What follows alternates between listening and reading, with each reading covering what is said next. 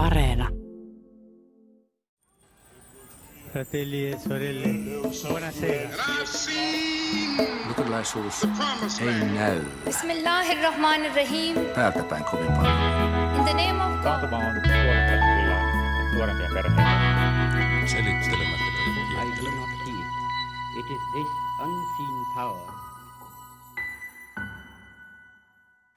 Sä oot maailman paskin äiti. Kaikki muut pääsee ulos, miksi mä en pääse ikinä mihinkään? Mun ainoa ongelma oot sä.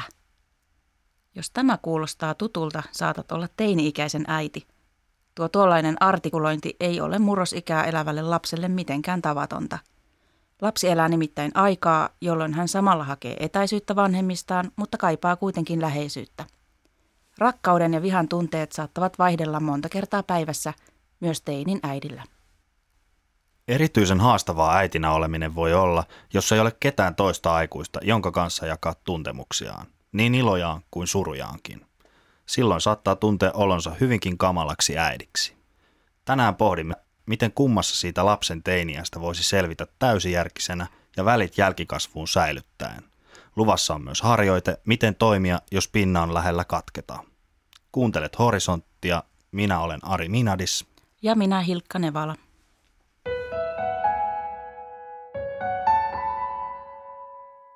Tänään äitienpäivänä studiossa ovat keskustelemassa nuorten naisten kristillisen yhdistyksen rekisteröimän Kamalat äidit toiminnan koordinaattori Vaula Hakliin Terve, terve. ja Terhi Rapeli, joka työskentelee hankepäällikkönä yhden vanhemman perheiden liitossa. Hei vaan. Kertokaa, mikä on Kamalat äidit vertaisryhmä? Vaula. Joo, eli tota, Kamalat äidit on murrosikäisten lasten ja nuorten äideille tarkoitettua vertaistoimintaa. Vertaisryhmiä kokoontuu eri paikkakunnilla, eri puolilla Suomea. Eli näissä ryhmissä samassa elämäntilanteessa olevat äidit pääsee juttelemaan murkkuperheen arjesta, haasteista ja iloista toisten samassa elämäntilanteessa olevien äitien kanssa. Eli yhdessä ryhmässä on aina mukana 40 äitiä ja ryhmät kokoontuu yleensä kerran viikossa joka toinen viikko puolitoista viiva kaksi tuntia kerrallaan. Ja näitä ryhmiä ohjaa aina kaksi ryhmän ohjaaja perehdytyksen käynyttä vertaisohjaajaa. Noin puolet ohjaajista on ihan täysin vapaaehtoistaustaisia ja tekee, tekee vapaaehtoistyönä sitä ohjaajuutta ja noin puolet voi tehdä sitä työnsä puolesta. Eli on esimerkiksi seurakuntien perhetyöntekijöitä, kuntien perhetyöntekijöitä ja voivat sitten toimia ohjaajina siinä omassa työssään. Terhi, sä oot ollut tässä toiminnassa mukana. Joo, kyllä olen ollut jo siinä vaiheessa, kun kamalat äidit oli vielä hankkeena, niin ohjausryhmässä ja nyt sitten, sitten tota, toiminnan kanssa yhdessä me ollaan kehitetty, kehitetty mallia yhden vanhemman perheille, perheiden äideille sopivaksi ja myös verkkoryhmiä yhdessä kehitetty. Kenelle tämä on ensisijaisesti tarkoitettu, tämä kamalat äidit? No ryhmiin on tervetulleita kaikki murrosikäisten nuorten äidit. Jollain paikkakunnilla on saatettu kohdentaa ryhmiä, että on vaikka yläkouluikäisten äideille tai sitten voi olla esimurrosikäisten vanhemmille, mutta pääsääntöisesti nämä ryhmät on avoimia ihan kaikille murrosikäisten äideille. No arvotenkin se, että tämä on lähtöisin nuorten naisten kristillisestä yhdistyksestä asettaa sille jonkinnäköisen arvopohjan, niin miten kristillisyys näkyy teidän toiminnassa? No kamalat äidit toiminnassa se kristillisyys ei niin kuin sinänsä varsinaisesti näy, että toiminta on haluttu pitää matalan kynnyksen toimintana ja kaikille, kaikille äideille avoimena. Mutta tokihan tämän toiminnan taustalla on se kristillinen arvomaailma ja Suomen NNK-liiton arvot, jotka on, on rakastamme lähimmäistämme, teemme yhdessä ja kunnioitamme kaikkia. Eli tämmöinen ekumeeninen kristillisyys näkyy siinä itse toiminnassa, että tehdään naisten rohkeita ja rakastavia tekoja tässä vertaistoiminnassa naisilta naisille. Kyllä, meillä yhden vanhemman perheiden liitto on uskonnollisesti ja poliittisesti sitoutumaton, eli, eli meillä se ei tavallaan näy siellä ryhmissä. Toiminnan kotipesä on nimenomaan nuorten naisten kristillinen yhdistys, mutta miksi tämä toiminta on niin kuin suunnattu äideille eikä molemmille vanhemmille? Terhi. No varmasti yleisesti se on näin, että kun NNKY on sen kotipesä, niin siellä tehdään työtä nimenomaan naisten ja tyttöjen kanssa. Ja me yhden vanhemman perheiden liitossa sitten, kun tehdään yhteistyötä, niin sitoudutaan näihin kamalat äidit ikään kuin sääntöihin ja siihen, miten sitä periaatteisiin, miten sitä toteutetaan. Me ollaan kuitenkin järjestetty esimerkiksi leireillä ja sitten tapahtumissa tämmöisiä pop-up kamalat äidit ryhmiä, joissa, joissa on sitten ollut myös, myös isiä mukana, koska siellä meidän toiminnassa niitäkin on mukana ja se on kamalat äidit toiminnan kanssa yhdessä sovittu. Ja jatkossa, jos meidän rahoitus tälle nuorten ja nuorten vanhempien toiminnalle saa jatkoa, niin on tarkoitus myös kehittää sitten tätä isien, murrosikäisten lasten isien toimintaa. Mutta perheiden huoltovastuuhan aika lailla jakaantuu nykyään vielä sillä tavalla, että, että miten se nyt meni, että yksinhuoltajaperheitä on 120 000 ja, ja 14 prosenttia he, näistä perheistä on sellaisia, joissa isä on se huoltaja, niin varmaan tämäkin vaikuttaa tähän. Joo, kyllä. Me tota, ollaan lähetty kamalat ryhmiä yhden vanhemman perheiden äideille sen takia, sen takia kehittämään – koska osa äideistä on toivonut sitä, että saisi nimenomaan toisten yhden vanhemman perheiden äitien kanssa jutella ja kokee saavansa vertaistukea nimenomaan sillä tavalla. Toki sitten tota, niin kuin varmaan jokaisessa kamalat äidit ryhmässä on myös yksinhuoltaja äitejä, koska, koska tosiaan tällä hetkellä yli 22 prosenttia perheistä on yhden vanhemman perheitä pääkaupunkiseudulla. Se varmaan lähentelee jo 30 prosenttia. Mutta jos ajatellaan yhden vanhemman perheitä, niin tilastollisesti tosiaan, niin kuin sanoit, niin, niin tota, yhden vanhemman perheistä se noin 85 prosenttia on äidin ja lapsen muodostama perhe, mutta siellä tilastojen takanahan on aina sitten niin kuin se arki ja todellisuus. Ja, ja käytännössä, käytännössä tota, siihen voi vaikuttaa esimerkiksi se, että Suomessa edelleen, edelleen lapsella voi olla vain yksi osoite ja se on lähivanhemman luona, joka siis useimmiten on äiti. Siellä arjessa sitten kuitenkin se se hoivavastuu ja arjen pyörittäminen saattaa mennä ihan, ihan tasaisestikin lähi- ja etävanhemman, etävanhemman ö, suhteen, varsinkin kun nykyään, nykyään yhä enemmän vuoroviikkoasumista, tota, vuoroviikkoasuminen on on lisääntynyt ja, ja vanhemmat on tosi tietoisia siitä, että esimerkiksi eron jälkeen niin yhteistyövanhemmuus on lapsen kannalta tosi tärkeä asia. Tämä kamalat äidit toiminta kuulostaa nimenä hyvin humoristiselta, mutta tuntevatko äidit olevansa kamalia? Niin, se on vähän semmoinen, semmoinen tota, ää, mielipiteitä jakava myös toi, toi kamala äiti nimitys. Siinähän on huumoria ja semmoista ironiaa, itseironiaa taustalla. Kyllä varmaan äidit jossain kohdassa tuntevat olevansa myös kamalia. Eli se on vähän semmoinen kamaluuden kierre, mikä syntyy, että kun se nuori tietää sen äitinsä tai vanhempansa heikot, herkät kohdat, pahat paikat ja osaa tökkiä juuri niihin kohtiin. Ja, ja tota, sitten se on semmoinen kierre, että kun se nuori, nuori sitten huutaa ja raivoaa äidille ja, ja äiti tulee sitten ehkä joskus taantuneeksi sinne lapsen nuoren tasolle ja tulee huudettua takaisin ja sitten alkaa miettiä, että, että onko mä tosiaan näin kamala ja, ja onko se mun nuori tosiaan noin kamala ja, ja tavallaan siinä myös syntyy sitten se tarve sille vertaistuelle, että et, et onko muillakin oikeasti tällaista ja näin kamalaa. Ja siihen tarpeeseen nämä kamalat äidit-ryhmät oikeastaan vastaa, että pääsee kuulemaan niiden muiden perheiden ja äitien kokemuksia. Ja, ja usein todetaan, että, että muilla on ihan samanlaista. Että se, ne huolet ja murheet voi olla vähän erityyppisiä, mutta että kaikilla yleensä on jotain. Terhi, sulla oli joku kommentti tähän. Joo, että kyllä ryhmistä nousee usein se jotenkin se äitien suru siitä, että, että kun nuori tulee murrosikään, niin se puhe äidille tai vanhemmalle saattaa olla tosi, tosi rumaa ja sitten ei välttämättä enää se vanhempien seura, seura siinä sitten kiinnosta enää yhtä lailla, niin se on tosi tärkeää, että, että pääsee siitäkin surusta puhumaan ja huomaamaan, että ihan totta muillakin on, on samanlaisia, samanlaisia haasteita. Vielä sana näistä yksinhuoltajaedestä tähän väliin. Miten sä Terhi näet, kohdistuuko yksinhuoltajaeteihin jonkinlaisia stereotypioita? No tietenkin vähemmän ja vähemmän ja jos verrataan vaikka johonkin muutaman kymmenen vuoden taakse aikaa, niin, niin asia on mennyt eteenpäin. Kuitenkin äidit, äidit itse kertoo, että välillä tulee vastaan jotenkin sitä ajatusta semmoisesta rikkinäisestä perheestä tai että yksinhuoltaja äiti olisi jotenkin huonompi äiti. Ja, ja kumma kyllä, niin, niin semmoinen bilettävän yksinhuoltaja äidin stereotypia tuntuu, tuntuu elävän, elävän, vaikkakin sitten käytännössähän tilanne on se, että, että varsinkin jos olet totaali yksinhuoltaja ja muutenkin, niin se, että lähdet bilettämään tai jumppaan tai lenkille tai pienelle matkalle, niin vaatii aina paljon enemmän sitä järjestämistä, kun ei ole sitä toista vanhempaa sitten ottamassa sitä hoito, hoitovastuuta siinä. Ja kyllä sitten äidit myös kertoo, että joskus saatetaan ihan suoraan, suoraankin sanoa vaikka, että kun sähän saat niin, niin paljon ja isoja tukia, niin mä oon nyt ollut tässä yhden vanhemman perheiden liitossa töissä kuutisen vuotta ja mulle ei ole vielä ne isot tuet tullut kyllä vastaan. Jos ajattelee näitä stereotypioita, niin, niin ajattelen, että me yhä enemmän ymmärretään perheiden monimuotoisuutta ja se varmasti on, on niin kuin semmoinen asia, joka tulee vähentämään stereotypioita myös yhden vanhemman perheiden äitejä kohtaan. Tuossa alussa kerroitkin Vaula jo vähän tästä, että miten nämä ryhmät toimii, mutta miten jos haluaisi perustaa tällaisen ryhmän, niin miten siinä lähdettä sitten toimimaan omalle paikkakunnalle?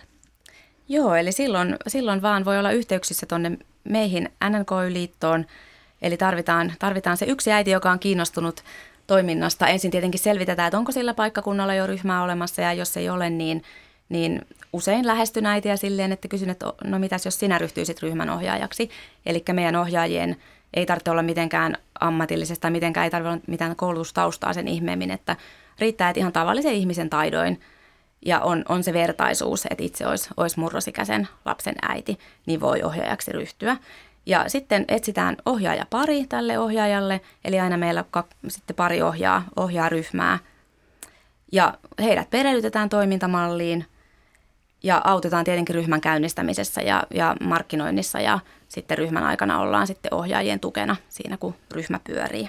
Siinä ihan käytännön ryhmäkokoontumisissa, niin onko siellä, mitä siellä tapahtuu? Onko siellä jotain teemoja tai miten, miten se niin etenee, kun äidit menee eka kertaa sinne ja sitten miten se on niin jaksoteltu se noin kymmenen tapaamiskertaa? Joo, eli tämä malli on, on tosiaan kymmenen tapaamiskerran malli. Ö, ensimmäisellä kerroilla tietenkin tutustutaan toisiin ja, ja luodaan vähän yhteisiä pelisääntöjä ryhmälle ja, ja liikkeelle lähdetään niistä arjen haasteista ja huolista, mitä siellä, siellä äidillä, äidillä ehkä mielen päällä on. Että, että meillä on teemoteltu nämä eri kerrat, siellä on, on no juurikin arjen haasteita ja, ja sitä omaa jaksamista, hyvinvointia, ö, omaan nuoruuteen palataan jossain kohdassa ja sitten loppua kohti suunnataan katse sinne tulevaisuuteen. Että semmoinen niin kuin, ratkaisukeskeinen ote on tässä meidän mallissa, että tavallaan ajatuksena, että ei sinne jäädä märehtimään ja murehtimaan niitä murheita, vaan yhdessä porukalla sitten mietitään, että miten, miten vaikka teillä on tämä asia, asia ratkaistu tai olisiko sinulla jotain hyvää vinkkiä, että miten pääsisi eteenpäin tämmöisen haasteen kanssa. No kertokaa vähän, mitä siellä ryhmässä tapahtuu, minkälaisin asioiden kanssa äidit tulee sinne vertaistukea hakemaan, mistä siellä puhutaan? No ne on hyvin monenlaisia, monenlaisia asioita, eli ihan niitä arjen, arjen haasteita ja sitten saattaa olla murrosikäisen käyttäytymisen kanssa haastetta. Pelaaminen, digipelaaminen puhututtaa tosi paljon. Sitten myös päihteet, seksuaalisuus, mm. monet, monet muut asiat. Sosiaalinen media, Kyllä. erilaiset rajojen vetäminen nu- nuorelle, sen tyyppiset. Kyllä. Mm. Millaista palautetta edeltä on tullut näiden ryhmien jälkeen? Mihin ne on saanut apua? No pääsääntöisesti saadaan kyllä ihan, ihan hyvää palautetta meidän ryhmistä. Ö, ehkä se suurin apu on jotenkin se sen hetkisen elämäntilanteen helpottaminen, että et äidit on sanonut, että että tämä kamalatäyt-ryhmä on niin tämmöinen henkireikä heille siihen arkeen, että pääsee puhaltamaan ja jakamaan niitä omia ajatuksia toisten samassa elämäntilanteessa olevien kanssa ja kuulee sitten myös, myös niistä toisten, toisten tilanteista. Että ehkä se. Ja sitten yksi ohjaaja kertoi, kertoi mulle kerran, että, että oli, oli ollut tosi huono ilma, koiran ilma ulkona ja, ja heillä oli ollut ryhmätapaaminen ja, ja eräs äiti oli tullut sitten sinne ryhmään ja, ja todennut, että, että tällä ilmalla jumppaan hän ei olisi lähtenyt, mutta kamala ryhmään oli pakko päästä. Peri. Joo, meillä on nyt kokeiltu yhdessä ryhmässä sellaista ikään kuin lisäpalikkaa, että siellä on ollut äitien ja nuorten yhteinen semmoinen pidempi tapaaminen. Ja siitä tuli, tuli nyt tosi tosi hyvää palautetta, eli, eli sekä äidit että nuoret koki, että he oli siinä tapaamisessa päässyt juttelemaan heidän elämään ja perheeseen liittyvistä asioista ja uskovat, että sen tapaamisen kautta sitten niin kuin myös rohkaistuisivat keskustelemaan niistä jatkossakin. Esimerkiksi yksi äiti sanoi, että hän oli yllättynyt siitä, että miten syvällisistä asioista hän oman nuorensa kanssa sen tapaamisen aikana pääsi keskustelemaan. Eli tätä on tarkoitus sitten, kun päästään poikkeusajasta yli, niin taas live-ryhmissä kokeilla ja kehittää. Hyvä. Tuota, teillä on myöskin tämmöistä monikulttuurista toimintaa tässä Kamalat äidit porukassa. Otetaan keskustelun mukaan Grace Ondo. Olet mukana Kamalat äidit monikulttuurisessa ryhmässä nimeltään Terrible Moms. Hei. Joo. Hei, kenelle Terrible Moms eli Kamalat äidit monikulttuurinen ryhmä on tarkoitettu?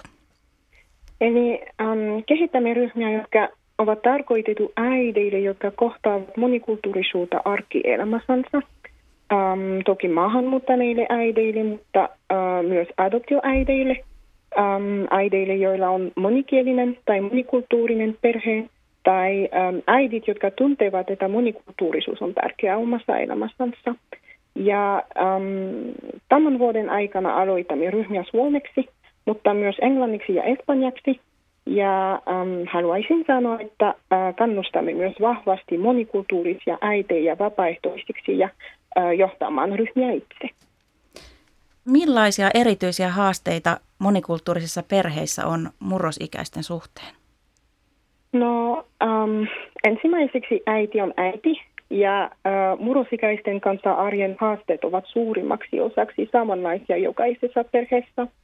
Um, eli itsevarmuus tai um, vaikea keskustelu ja uh, koulu, pelit, vuorovaikutus, ne, kaikki ne teemat ovat myös tärkeää monikulttuurisissa perheissä, mutta ää, erityisiä haasteita voivat olla esimerkiksi itse murrosikäisyyden konsepti, siis mikä murrosikäisyyden on ja miten sen pitäisi vaikuttaa elämämme.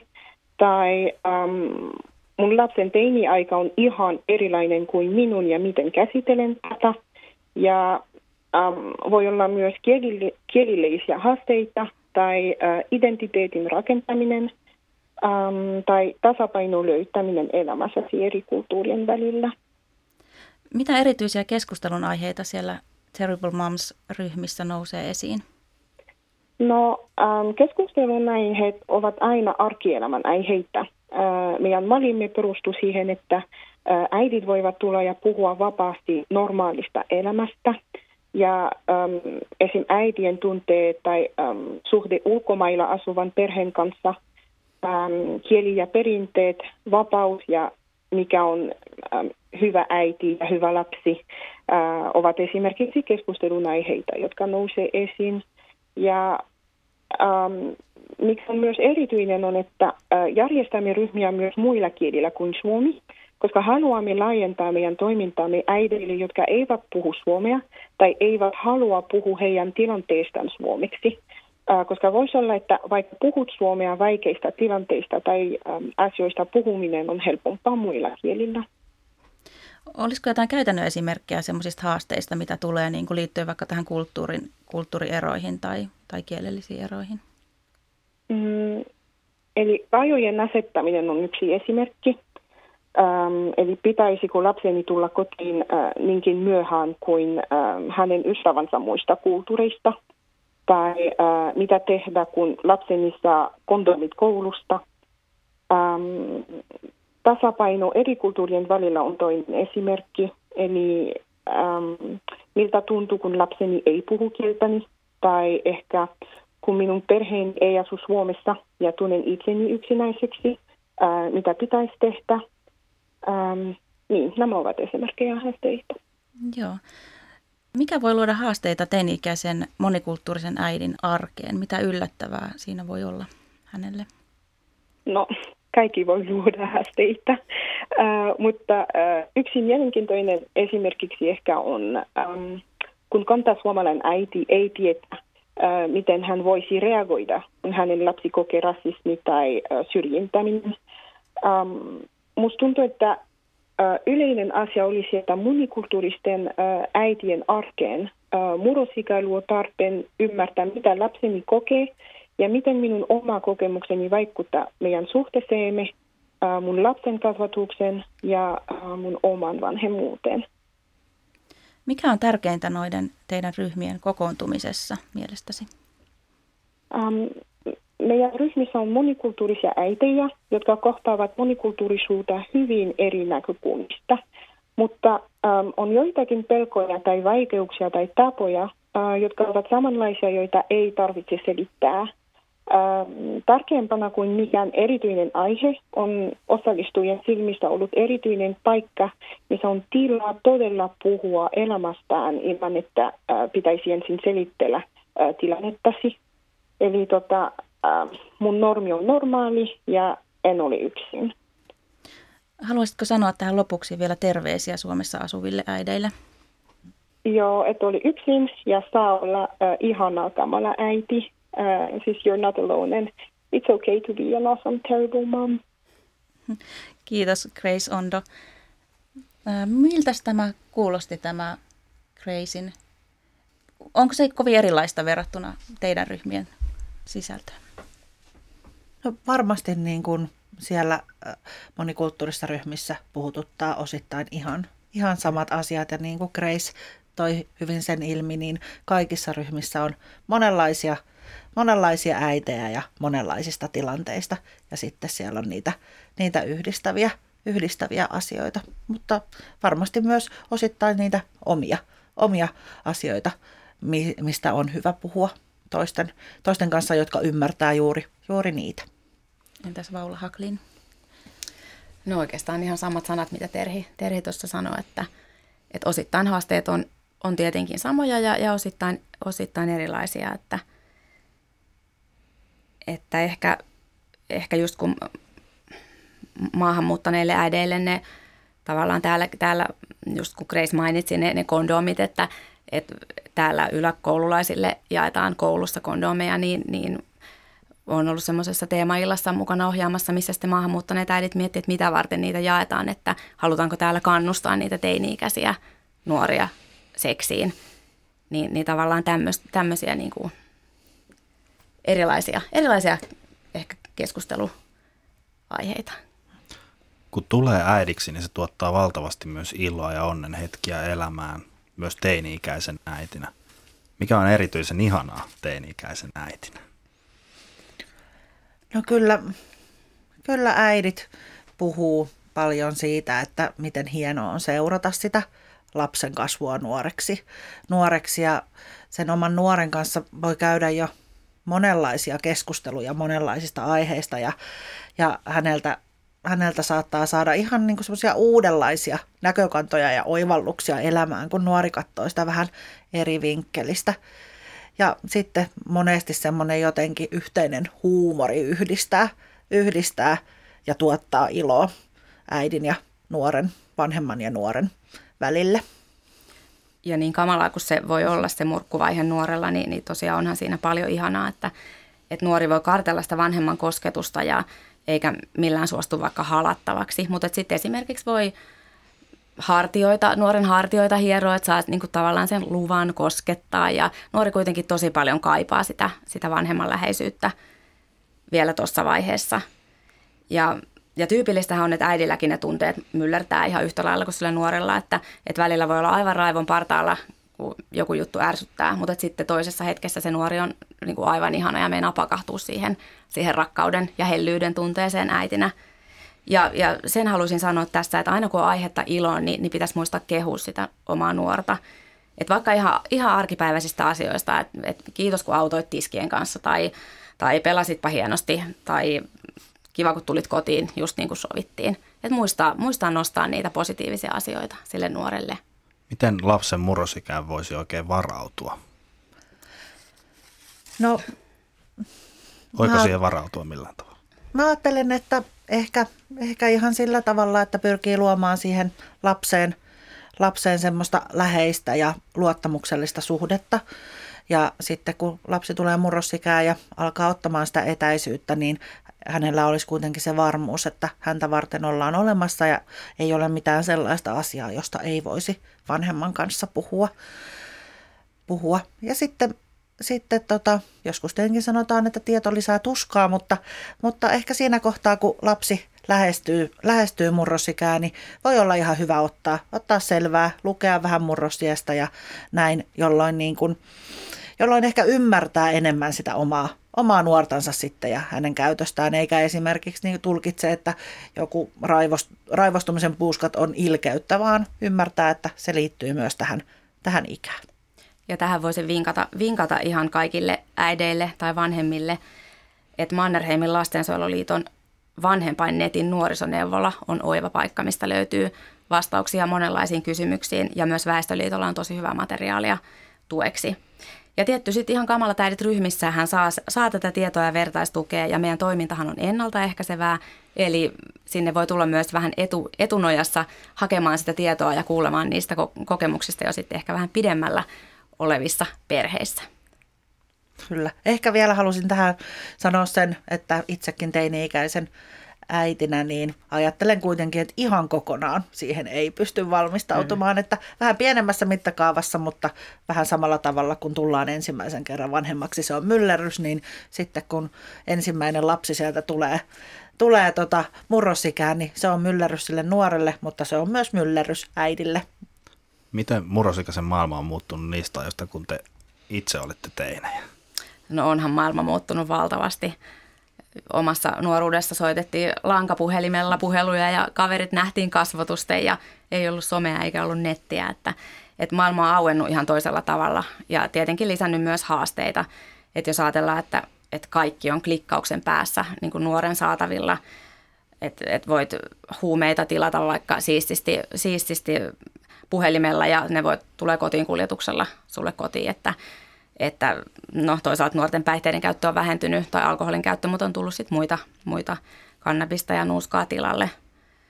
Kyllä. Verkko on varmasti se yksi mm. suurimmista mullistuksista sekä hyvässä että huonossa. Eli toisaalta, toisaalta löytyy vaikkapa kavereita – nykyään ihan eri puolelta maailmaa, että ei tarvitse siitä omalta kylältä pelkästään, pelkästään heitä löytää. Mutta sitten toisaalta siellä on myös niitä vaaran paikkoja ja se on niin kuin meidän aikuisten hyvä muistaa, että vaikka nuoret on usein tosi taitavia teknisesti, niin ihan yhtä lailla heillä on vielä ne vuorovaikutustaidot ja muut kehittymässä ja he tarvii tukea siellä verkossa niihin ihan yhtä lailla kuin täällä livenäkin. Tota, äiti on teinin kasvattajana aika kovilla – ja se palaute tosiaan ei ole aina kauhean rakentavaa, että, että on tiedossa, että nämä lapsen empatiakyvyt on ihan aivokehityksenkin kannalta vähän alentuneita ja, ja muuta. Tämä tiedetään, mutta se ei aina auta, että tietää sen, että miten ihmeessä sitten, jos tulee sellainen tilanne, että, että nyt, nyt mä en enää kestä, niin antakaa joku harjoite. Mitä silloin voi siinä vaiheessa tehdä, jos meinaa pinna katketa?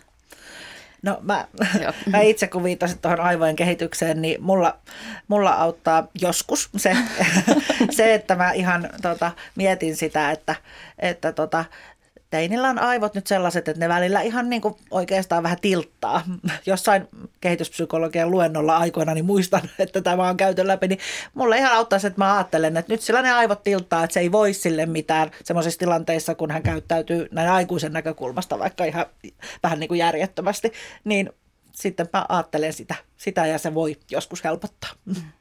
Joo, ja aina on, aina on tietenkin hyvä laskea siihen kymmeneen. Joskus voi ottaa, jos on tosi hankala tilanne, niin vähän pidemmän aikalisän että sanottaa sille nuorelle, että hei, että mä en, mä en halua, että mulle puhutaan tällä lailla, että, että keskustellaan asioista myöhemmin ja vaikka puolen tunnin kuluttua, kun ollaan molemmat rauhoituttu. Ja sitten ihan oikeasti meet hetkeksi toiseen huoneeseen ja sitten rauhoitut ja, ja sitten ehit siinä hetken miettiä, että miten tästä asiasta pääsisi eteenpäin ja kannattaisi jatkaa. Ja ihan tämmöisiä niin kuin konkreettisia fyysisiä neuvoja, että jos oikein raivostuttaa, niin ota sanomalehti, ja ala repiä sitä, niin saat purettua sitä pahaa aggressio pois. Tai hakkaa tyynyllä sohvaa, että siinä kummasti sitten rauhoittuu. Teillä on ensi viikolla tulossa uusi tämmöinen chatti. Joo, ensi viikolla alkaa Kamalat äidit pop-up-chatti tuolla Tukinetissä.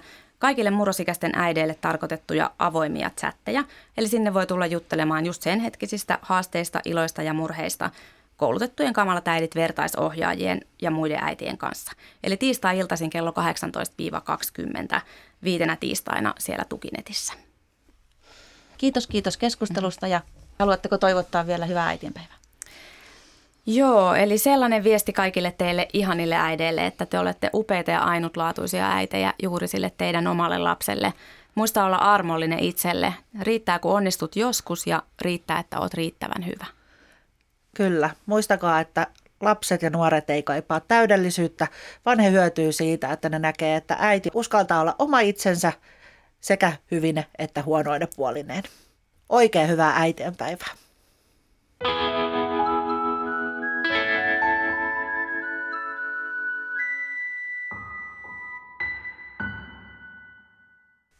Meidän pohjoisen asukkien ilona ovat neljä vuoden aikaa, jotka tekevät vuoden kierrosta vaihtelevan ja kiinnostavan. Viime talvi tosin oli mitä oli, monin paikoin Suomea kuvattiinpa sitä yhdeksi pitkäksi ja pimeäksi marraskuuksi. Kevät on kuitenkin koittanut yhtä kauniina kuin aina. Kevään vaikutuksista ihmiseen kertoo psykologi Riitta Wallström.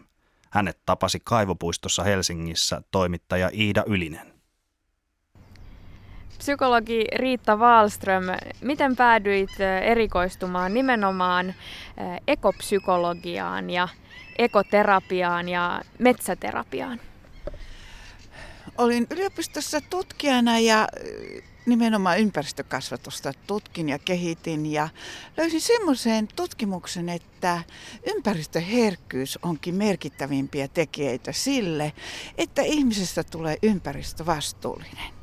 Ja sitten löysin ihan ihmeen ihanan jutun, eli ekopsykologian kirjallisuutta Amerikasta ja siitä lähti tämä kiinnostus metsäterapian ja ekopsykologian kehittämiseen ja kouluttamiseen.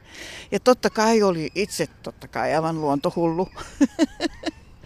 Ja varmaan edelleen. Ja joo, aina vaan pahenee tauti. Suomi tunnetaan metsistään. Olemmeko erityisiä uranuurtajia metsän ja luonnon hyödyntämisessä näin terapiamielessä?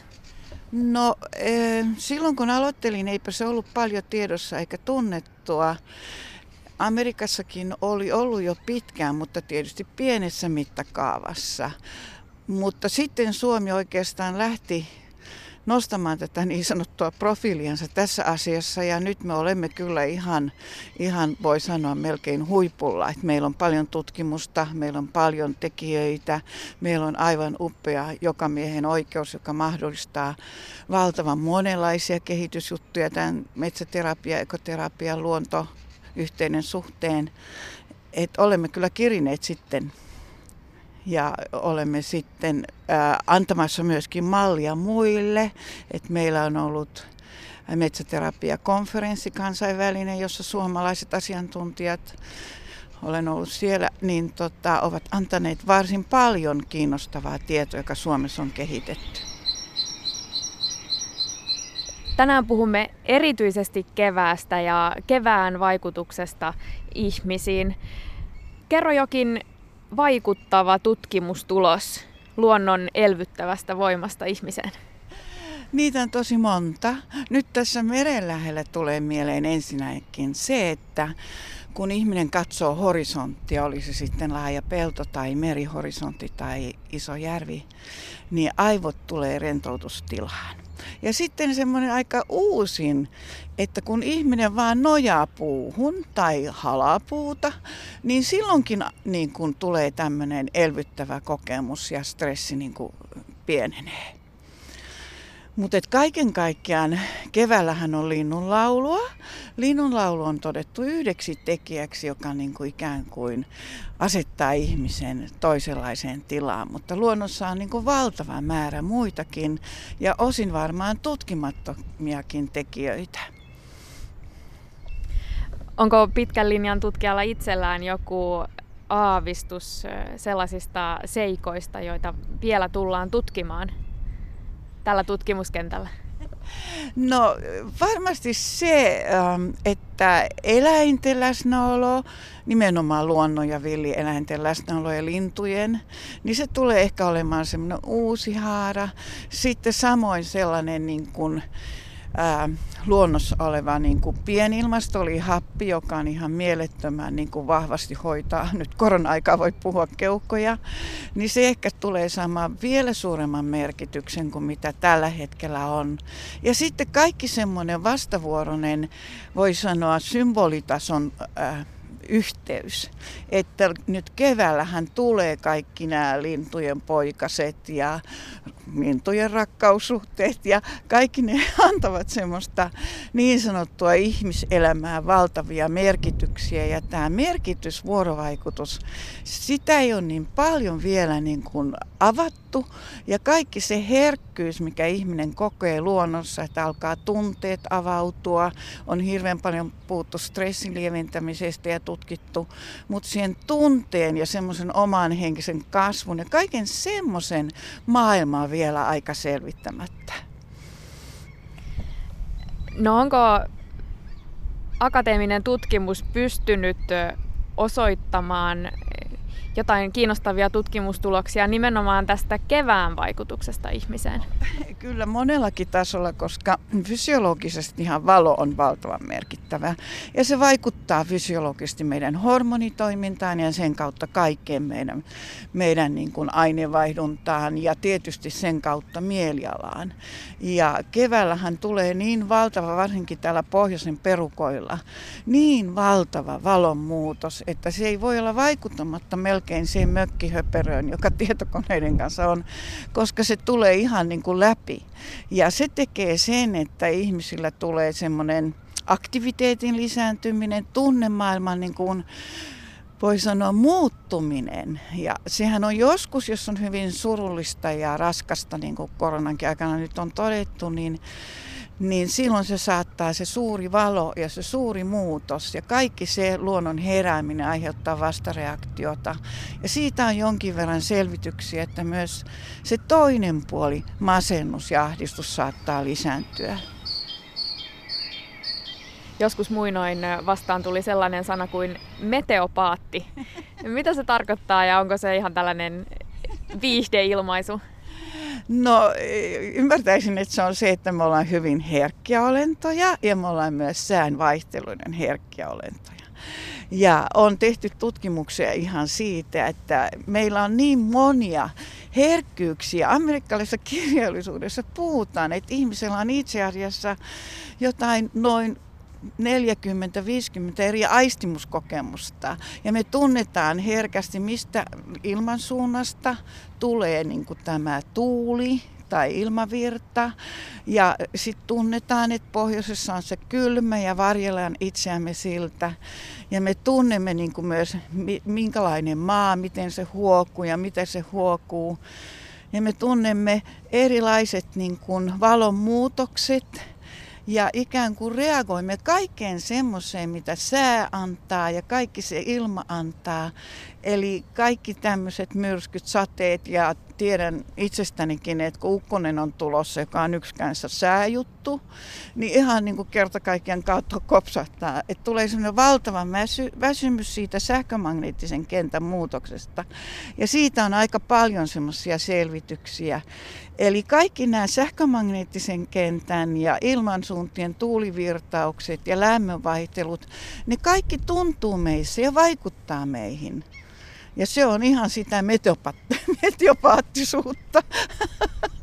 Hauska sana, en, en ole törmännyt, mutta ihan varmaan niin kertoo koko tämän tarinan, että kaikessa me olemme yhtä ja samaa sen luonnon kanssa.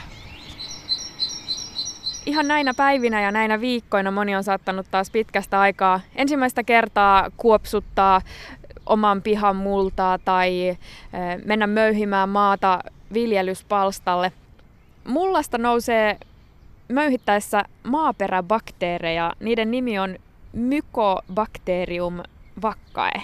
En ole tästä lausuntatavasta aivan varma, mutta se meni nyt näin tällä kertaa. Mitä tiedetään tällaisten maaperässä asustavien bakteerien vaikutuksesta ihmiseen, kun siellä innokas puutarhuri ryhtyy maata möyrimään? No siitä onkin pitkät tutkimuslinjat jo ollut ja monet esitelmät nimenomaan semmoisille, semmoisissa järjestöissä, joissa lapsilla on allergioita, astmaa ja siellä tulee niin kuin tiedoksi semmoinen, että se nimenomaan tukee meidän immuniteettia. Että me saadaan semmoista niin kuin hyvää bakteerikantaa, jota me tarvitsemme. Ja sitähän nykyään ihan opastetaan jopa lääkärikunnassa, että on hyvä, että lapset syö multaa, miten ne luonnostaan niin kuin panee suuhunsa ja hiekkaa, koska sieltä sitten tulee ihan automaattisesti, vaikka sitä nyt ei söisi, mutta se siellä jossakin limakalvolla on, niin se on niin kuin terveellistä bakteerikantaa. Ja, ja se kuopsuttelu on muutenkin siis ihan kaiken kaikkiaan todettu, että se on ihmisille semmoista elvyttävää. Tämä kulunut kevät ei tosiaankaan ole kaikille ollut pelkkää ihanuutta ja auvoa, vaan oman puumerkkinsä on kevääseen jättänyt tämä koronavirus, josta jo mainitsitkin. Miten hankalassa tilanteessa oleva ihminen voi silti yrittää ammentaa jonkinlaista energiaa tai hyvää mieltä luonnosta? Tekihän sen sitten tiedostaen tai ehkä jopa vähän vahingossa? No hyvin monella tavalla, koska onneksi me ollaan Suomessa saatu olla ulkona ja ulkoilla ja jopa ihan kiitos kyllä niin kuin kehotettukin, koska mehän tarvitsemme todella hyvää happea. Ja ihan immuniteetti ja hyvinvoinnin ja perusterveyden kannalta, niin kaikkein parastahan on, kun ihminen liikkuu luonnosta. Ja, ja sen takia tämä Suomen, voi sanoa niin sanottu koronapolitiikka on ollut hyvin viisasta sitähän ei ole täysin tutkittu vielä tätä yhteyttä, miten suuri merkitys kaikessa semmoisessa ulkoilussa on, mutta jotenkin melkein kaikki on halunnut mennä ulos, kun on ollut sitä aikaa. Ja se elvyttäminen, joka tulee liikunnasta luonnossa, niin se on jokainen tunnistanut, niin kuin sanoit, tiedostamattaankin. Ja on ollut nyt korona-aikaan se positiivinen puoli, että on ollut aikaa niin kuin valtaa, kävellä, etsiä paikkoja ja on ollut hiljasta, koska lentoliikenne, moottorivene ja autoliikenne on paljon vähäisempää, niin kaupunkiympäristössäkin luonto on antanut sitä enemmän elvyttämistä, jota luonnon hiljaisuus ja rauha antaa. Et sillä tavalla korona-aika on jopa lisännyt kaikkea sitä luonnossa olemista, mitä olemme niin kuin huomanneet ja on raportoitu niin kuin näissä luontopoluilla metsissä. Ja se on tehnyt perusterveyttä en, ehkä enemmän kuin kukaan niin kuin vielä tällä hetkellä ymmärtää. Psykologi Riita Wallström, kerro jokin luonnon ja kevään kohtaamista syventävä pieni harjoitus, joka on mahdollisimman monen toteutettavissa?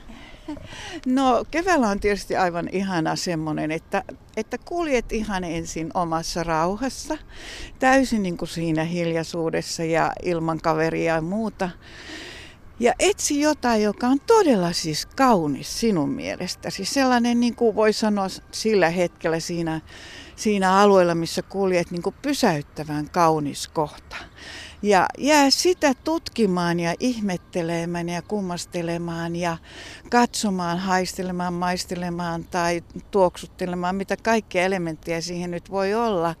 Ja pysähdy siinä ja sitten vielä voit loppujen lopuksi tehdä sille luonnolle hyvää. Eli voit mielessäsi tai jopa ääneen kiittää kiittää ja tulla tervehtimään tätä kaunista paikkaa, joka usein on sama kuin tämä elvyttävä voimapaikka, niin uudestaan. Ja se tulee vähitellen todella rakkaaksi.